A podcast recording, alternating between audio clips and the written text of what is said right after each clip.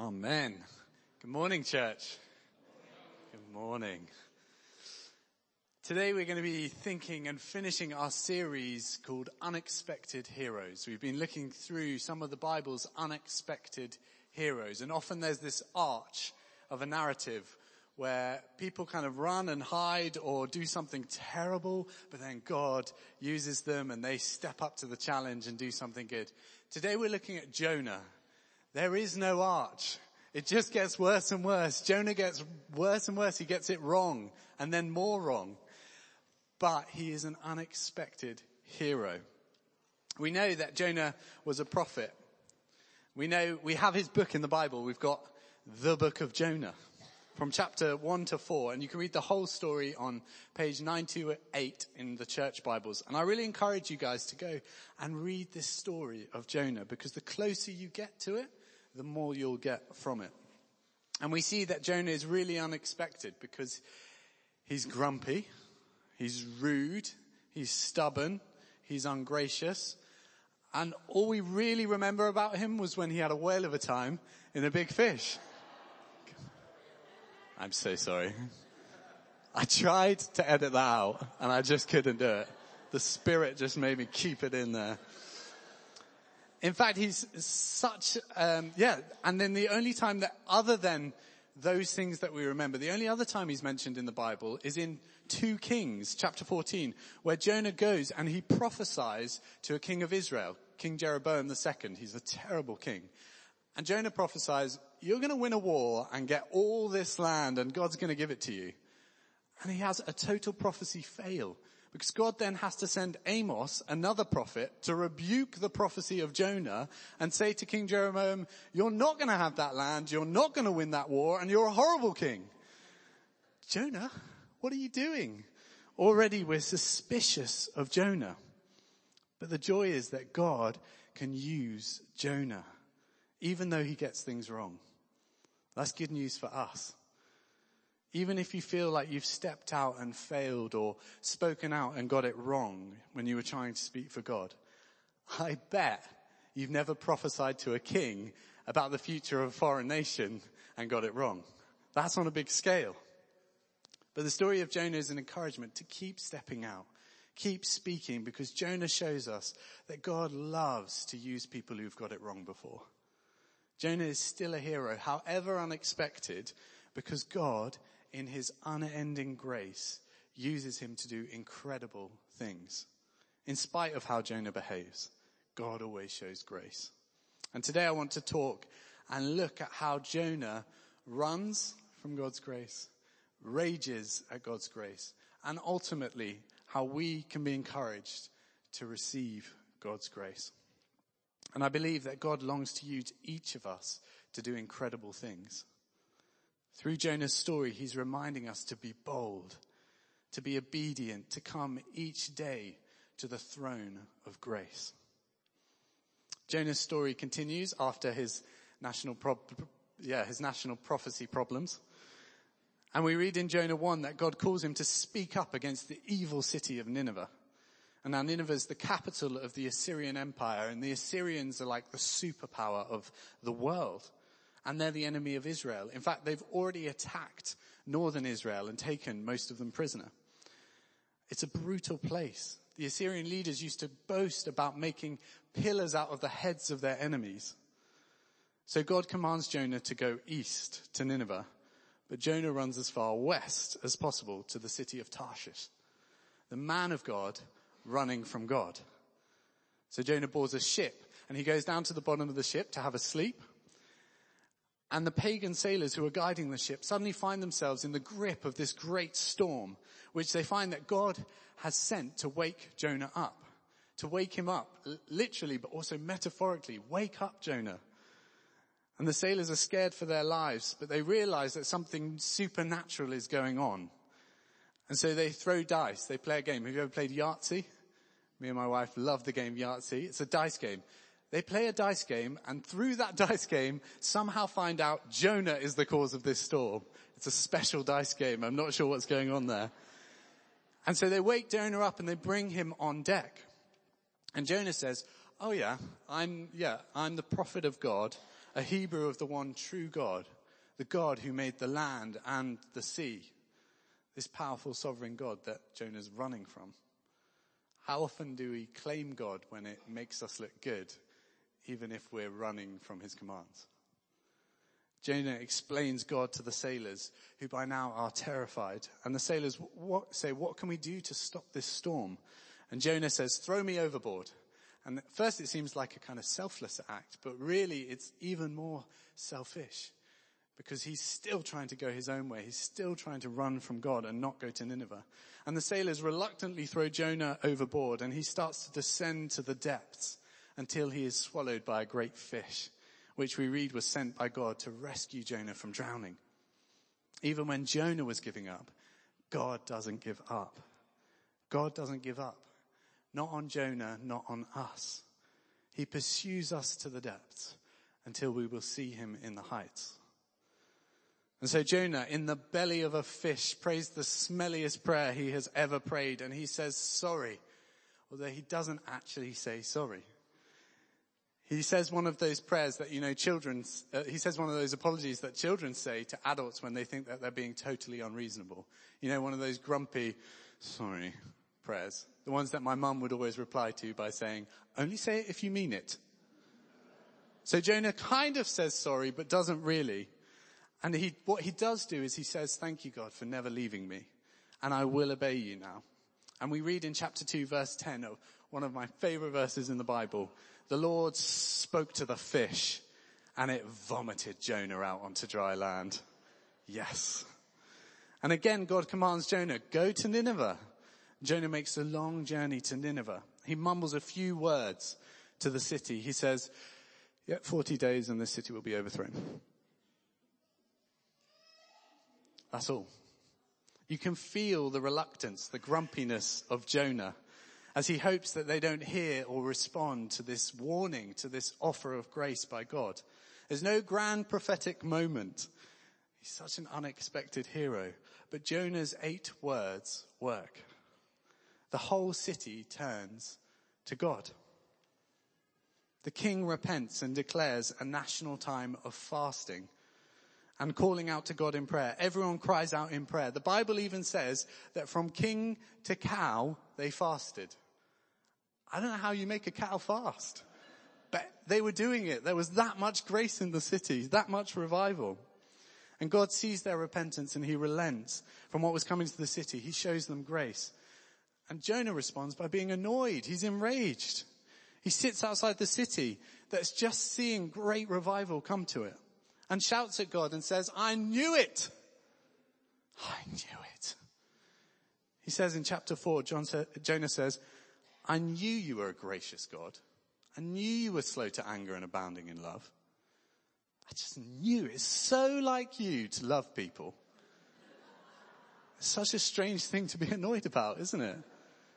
I know you're so loving, slow to anger. Jonah, he's sitting in the sun, blazing down on him, grumpy, outside the city. And so God meets him again with grace and grows for him a plant that shades him from the sun. And then God sends a worm that eats the plant. And Jonah gets even angrier, even more dramatic and says, well, what's the point anymore? Just let me die. I don't even have my plant. And God says, why are you so angry about a plant that you had nothing to do with and was only here for a day and yet you care nothing for the 120,000 people in that great city of Nineveh. The book of Jonah ends on this cliffhanger where we as the audience are supposed to ask, does Jonah ever get grace? God is trying to teach Jonah the joy of grace as he gives chance, chance after chance. Jonah is commanded, he runs. God shows him grace in a fish. He's commanded again. He goes but rages and God shows him grace in a plant. Jonah has two key responses to the grace of God. He runs and then he rages. And the narrative is meant to raise in us the questions about when we might do the same. When we might run or rage when God's grace is shown. Firstly, Jonah runs. And Jonah runs not because he's scared, but because he doesn't understand grace. we find out that he's annoyed that God would show love to Nineveh. And sometimes it can be so hard to get our heads around the fact that God loves his enemies. And more than that, he wants us to love our enemies. God's grace isn't just for Jonah, it's for Assyria, it's for Nineveh, the cruel city, for the sailors on the ship. How could God love the Ninevites? And we, re- we can sometimes regularly run from the call of God to show grace, just like Jonah, because it shatters our prejudice and it challenges our self-justification. Jonah knows that the city of Nineveh is a scary place. It's a dangerous place. It's full of cruelty. But he doesn't disobey God because he's scared. He disobeys him because he has decided that Nineveh doesn't deserve grace. In running, Jonah has decided to cut off an avenue of grace for a whole city, a whole people group. And despite Jonah himself constantly being shown grace by God, he sets himself up as judge and jury, boxing the world into people who don't deserve grace and people who do. But the grace of Jesus Christ is for all people. For our enemies, for our friends, for our family, for the strangers on the street, for those who we spend our weeks with at work. We need to take care to ask when we are running from God's command. When are we doing this? When are we not going to Nineveh? Not going to the people who might be different? Where in our lives are we going against the prompting of the Holy Spirit to offer grace? Running in the opposite direction. Who are the people we need to extend the hand of grace to? The people we need to take out of the box marked undeserving. Because sometimes we think we can't offer grace to people that are so different to us. That's what Jonah thinks. He thinks, how could I offer grace to Nineveh, a city that is so different to the nation of Israel? But God wants each of us to be beacons of His grace to anyone and everyone who needs it.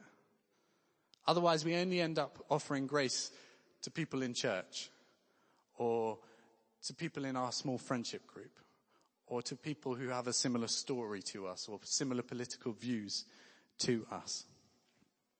And Jonah probably thought the same. He probably thought, I'm not the best to go to Nineveh. There must be someone more qualified to go to Nineveh. I spent my whole life in Israel, falsely prophesying to the king. I can't, I'm not the right person to go to Nineveh. Surely someone speaks Assyrian better than me. Maybe there's someone who knows the customs better than me. Maybe someone who looks a bit more Ninevan. And you know, we run an alpha course in prison, in Feltham Young Offenders and in Bronzefield Women. But I often think when we're in Feltham, um, we use the alpha videos, the same alpha that Robert and Giles were talking about, this course to explore the meaning of life. And we use these videos which often have Nicky and Pippa Gumbel who run a church in Kensington. And they speak on the videos about all different topics of life. They're very much from Kensington. And sometimes I think, how are these guys going to go down in Feltham Young Offenders prison? Nicky and Pippa have lived very different lives to lots of the guys who come on Alpha. And there's this one episode that I constantly dread putting on, and I, actually I used to dread putting on, thinking this is not going to land well in the prison. It's the episode where Nicky and Pippa are in their lovely kitchen in Kensington, and they're talking about grace, but they're telling the story around their beautiful island, talking about how they met at Francoise in the Sloane Square whilst cutting asparagus. And I always think this is so at odds with these people in Feltham Young Offenders. And I'm the one feeling kind of like, oh, maybe we shouldn't be doing this. This, maybe this isn't working. But without fail, the lads respond so well. Even though they're from a totally different background, have totally different stories. In fact, one week we opened the group discussion saying, you know, did, did anything jump out to anyone? And one guy goes, the asparagus, you know. we went, oh. He goes, yeah, I love asparagus. Praise Jesus. The problem is it's, we think that it's about who we are, but actually it's about the message we carry. And Nicky and Pippa have the same message that we have. The same truth, the same grace, the same gospel of Jesus Christ that changes lives. I tell you, it didn't matter that they're from different backgrounds. All that matters is that they're beacons of grace. The good news is we never have to run from God. We don't have to second guess his call to us to be beacons of grace because he, he has plans that are to prosper us and not to harm us. And we can be people who are beacons of grace to every single person. We can run to people and places like Nineveh and be confident that God's grace is sufficient for us. So Jonah firstly runs, but then he rages. Jonah rages again because he doesn't understand grace. Jonah thinks that sin is about the amount rather than the effect. He thinks it's about the amount rather than the effect. As though sin and brokenness and all the bad stuff in our lives is like filling up a tank. And once you reach the top, oh, oh, it's over. You've got too much bad stuff in your life. Your quota is full. And Jonah thinks, yeah, sure, I've, I've done things wrong, but I'm not like the Ninevites, those Ninevites with their full quotas. I've got a bit of buffer room, a bit of space to do a few more bad things. That's what Jonah thinks, as though it's about the amount that we have rather than the effect that it separates us from God. And don't we so often do that? Sure, I've done things wrong, but I'm not. Insert the family member, the friend, the group, the enemy. Sure, I've done things wrong, but I'm not a Ninevite. When we think our sin is about an amount, we will always try to compare our quota with other people. We'll always be saying, well, I'm not as bad as them. Oh, maybe I should be a bit better like them. It's exhausting. And it means that sometimes our response to God's grace will be that we're offended that he would even offer it to certain people. As Jonah is. Because we'll say their quota was full of bad stuff. They are undeserving. And whenever we see someone who we deem to have filled their quota, we will respond as Jonah does with rage when they're offered grace.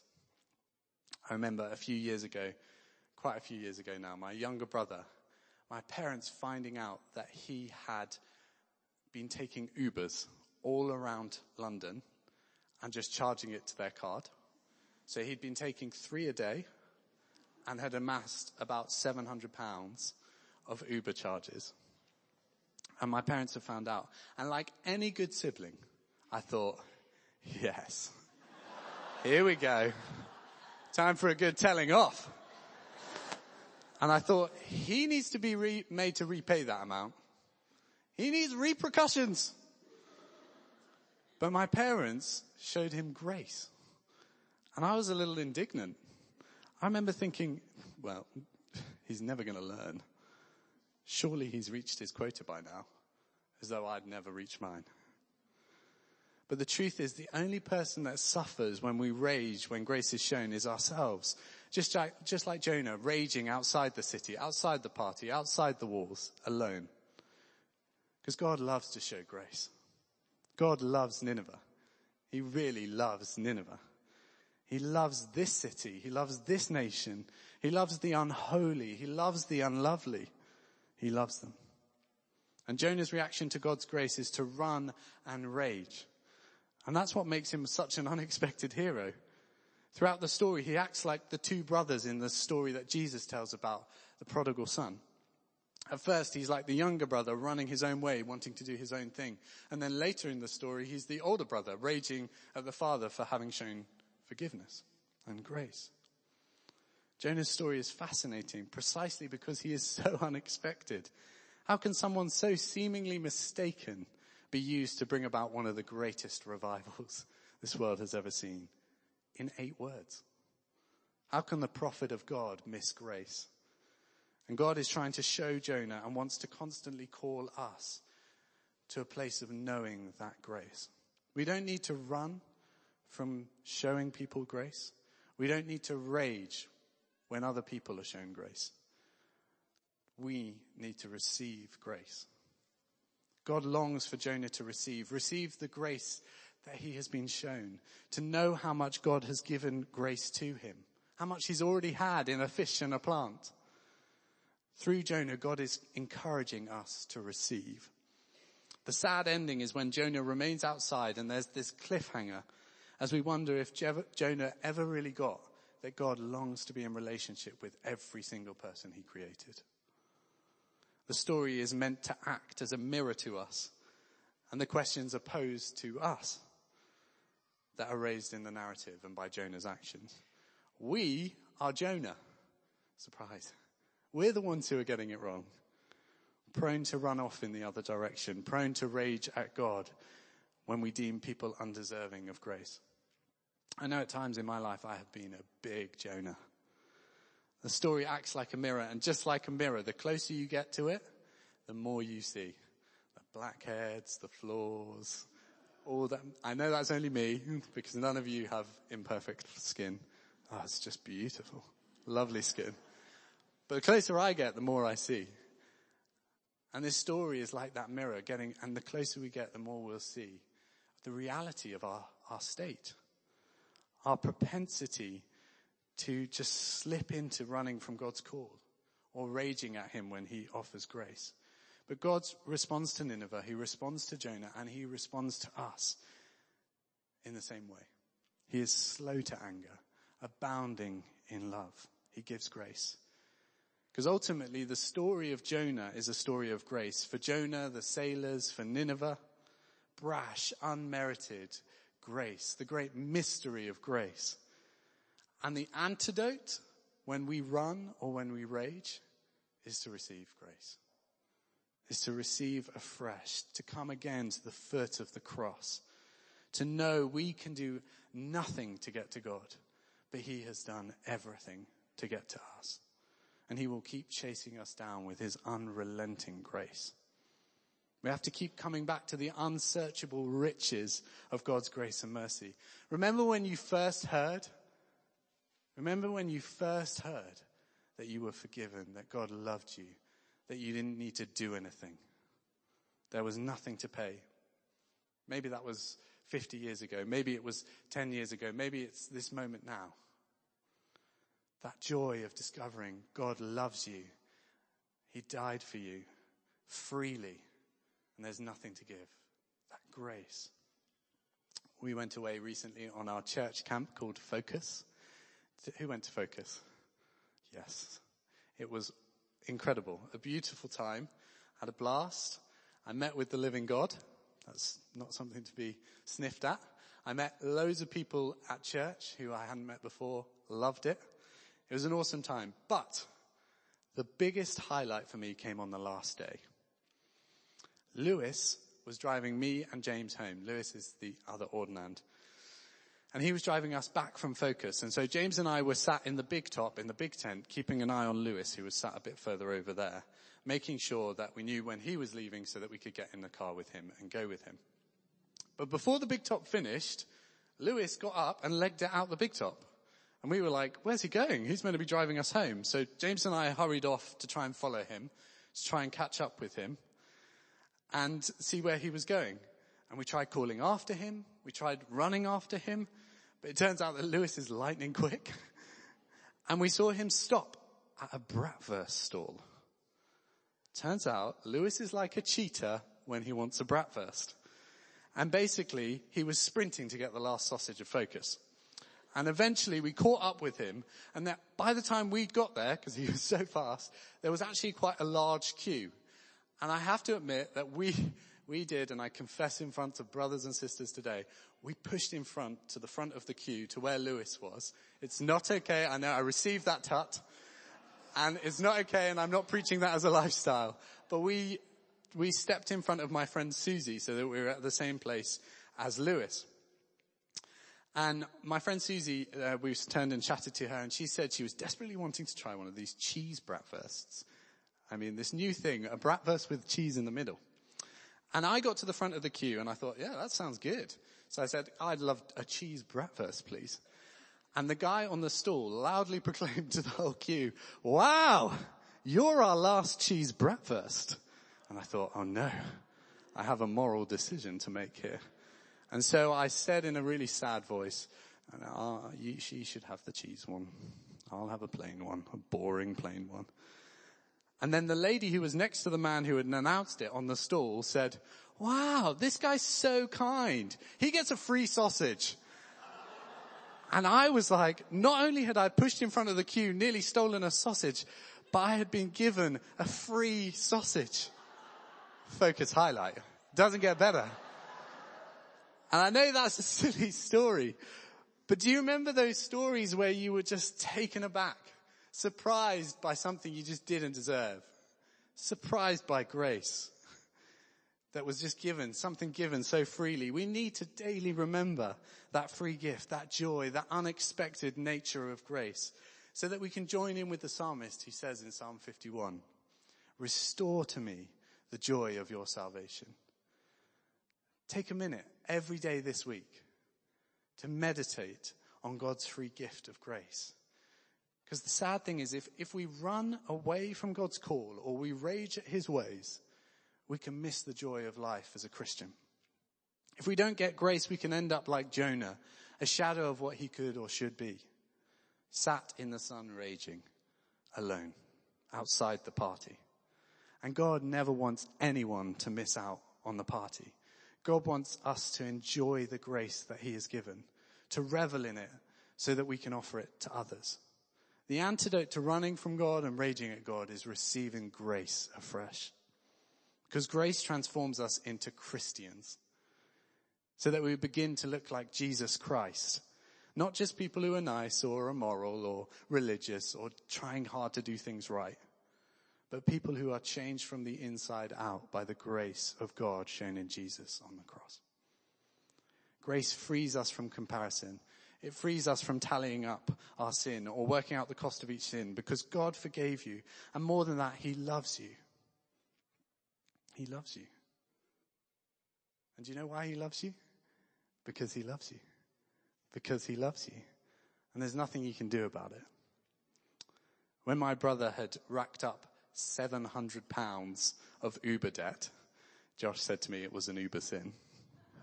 Very good. Very good. And my parents had discovered this. I thought the answer was to make him pay in installments or have some kind of financial credit plan. But that's the law. That's what the older brother wants. That's what Jonah would have wanted. It's not what God does. And it's not what actually happened. My brother actually just a few days ago told me what actually happened when I asked him permission to tell the story of him raising the debt of Uber. And he said, do you know what actually happened? So I didn't know. He said that our parents had discovered this debt and as my brother was about to head out again and see some friends at the pub, no doubt by Uber, my parents sat my brother down and they said, you know what, we know about the money that you've been charging to dad's phone, dad's card. We know that you've been recklessly charging money. We know that, we know that about you, but we forgive you and we're going to pay the costs. Now that's mercy. But my dad then took out 20 pounds from his pocket and said, not only do we forgive you, but we love you. And we want you to have this money to go and spend at the pub with your friends. Because we want you to know what grace is. That's grace. My brother has since met Jesus. It wasn't in that moment that he fell on his face and said, yes, that is grace. I need Jesus. But it was a sweet taste that he had had a foretaste that he then eventually met Jesus and tasted that grace. And I'm so thankful that God and through Jesus, he would give grace so freely. I'm so thankful I wasn't in charge of that conversation. My brother is now someone who I regularly look to and learn from about how to hunger for the grace of Jesus, how to look to Jesus daily. And what my parents did is a small picture of the, what the Father does to each of us today. Whatever debt you've accumulated, whatever thing you feel shame or guilt over, the Father says, I forgive you and Jesus has taken the punishment that was due. It's time to live in a freed relationship by the power of the Holy Spirit. And the truth is, Jonah is a wholly unexpected hero. Because as with all heroes of the Bible, it is not about the greatness of his actions, but about the greatness of his God.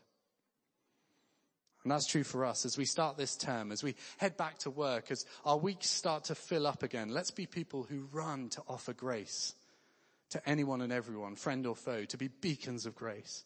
Let's be people who rejoice instead of raging when we see and hear the sound of grace in other people's lives. Because God has offered grace to everyone in this world. And God, who has been pursuing his people since the fall in the garden, a God who has won each of us for himself on the cross, paying the price for our sin, a God who is longing for us to come close to enjoy the sweetness of grace, a God who longs for us to declare, as Hebrews 4 does, that we will boldly approach the throne of grace with confidence so that we may receive mercy and find grace to help us in our time of need. So that we may be a people who don't run and rage at God's grace, but instead marvel at the majesty of a God who allows you and me to receive his grace. Amen. Shall we stand together? And I'd love to pray. We're going to respond by going into a time of communion. But I just want to make this moment a moment where we just offer ourselves afresh to Jesus at the start of this term, where we long to remember that first love, that first moment of joy, of the grace of our salvation through Jesus Christ. So I'm going to pray a prayer. You might want to put your hands out, whatever you feel comfortable. Just focus in on Jesus, on the cross, whatever helps you.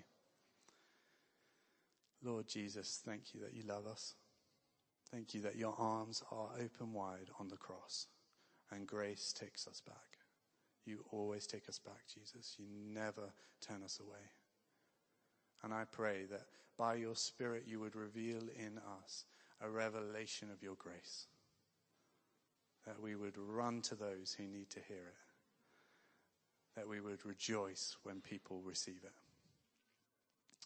Come, Holy Spirit. Come, Holy Spirit, and show us those people.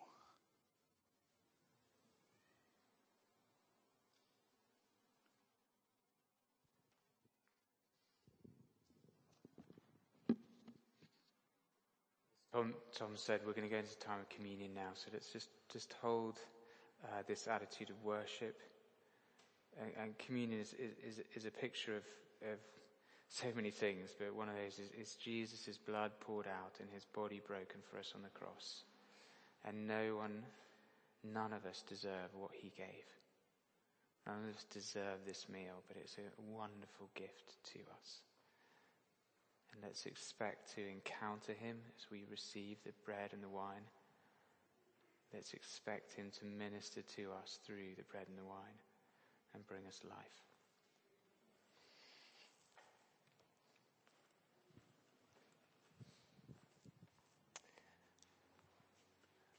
So let's, um, and the youth are joining us in the back as well now, which is great to take communion together. So let's say together, the Lord is here.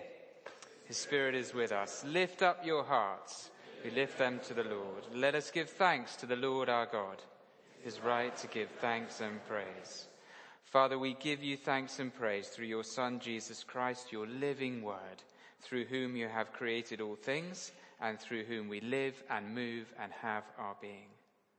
Lord, by the power of your Holy Spirit, may these gifts of wine and bread be to us the body and blood of our Lord Jesus Christ who in the same night that he was betrayed took bread and he broke it and he gave it to his disciples saying, take, eat.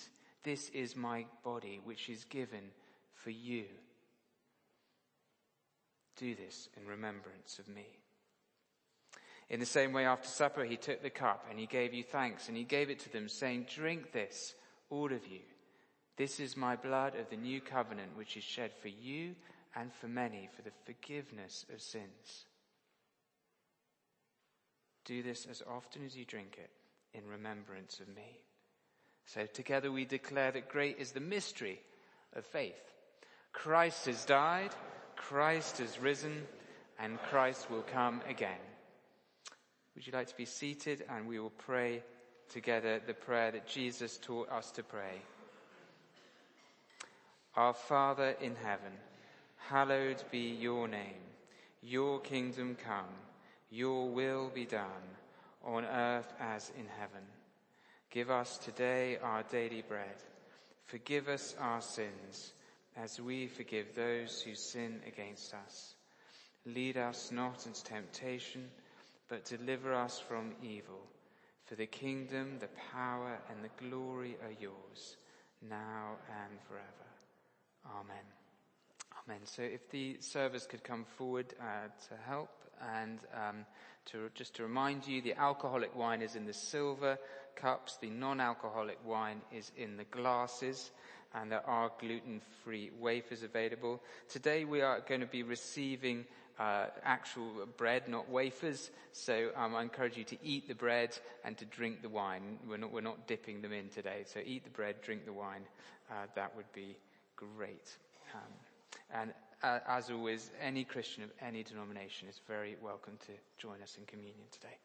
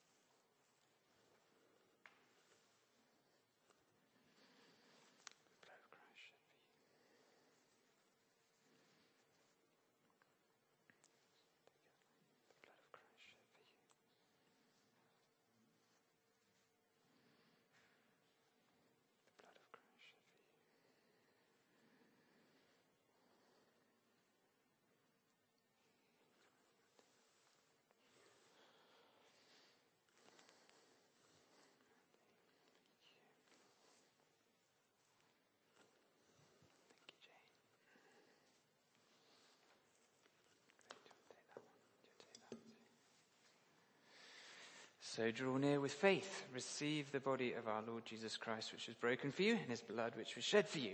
Eat and drink in remembrance that Christ died for each one of you here, and feed on him in your hearts by faith and with thanksgiving. Amen.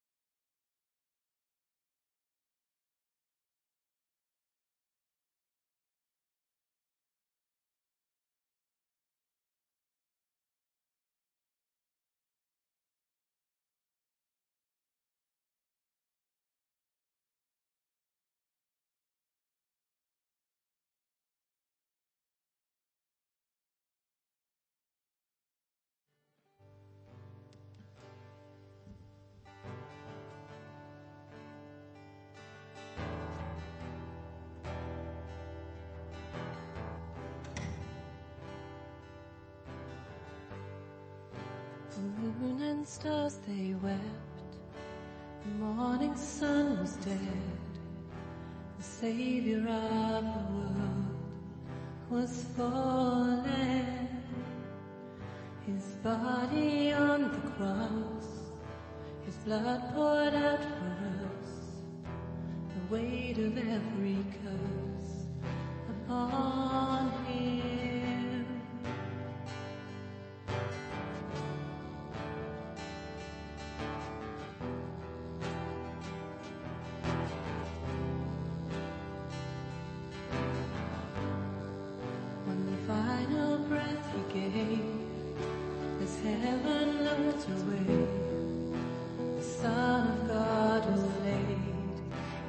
darkness about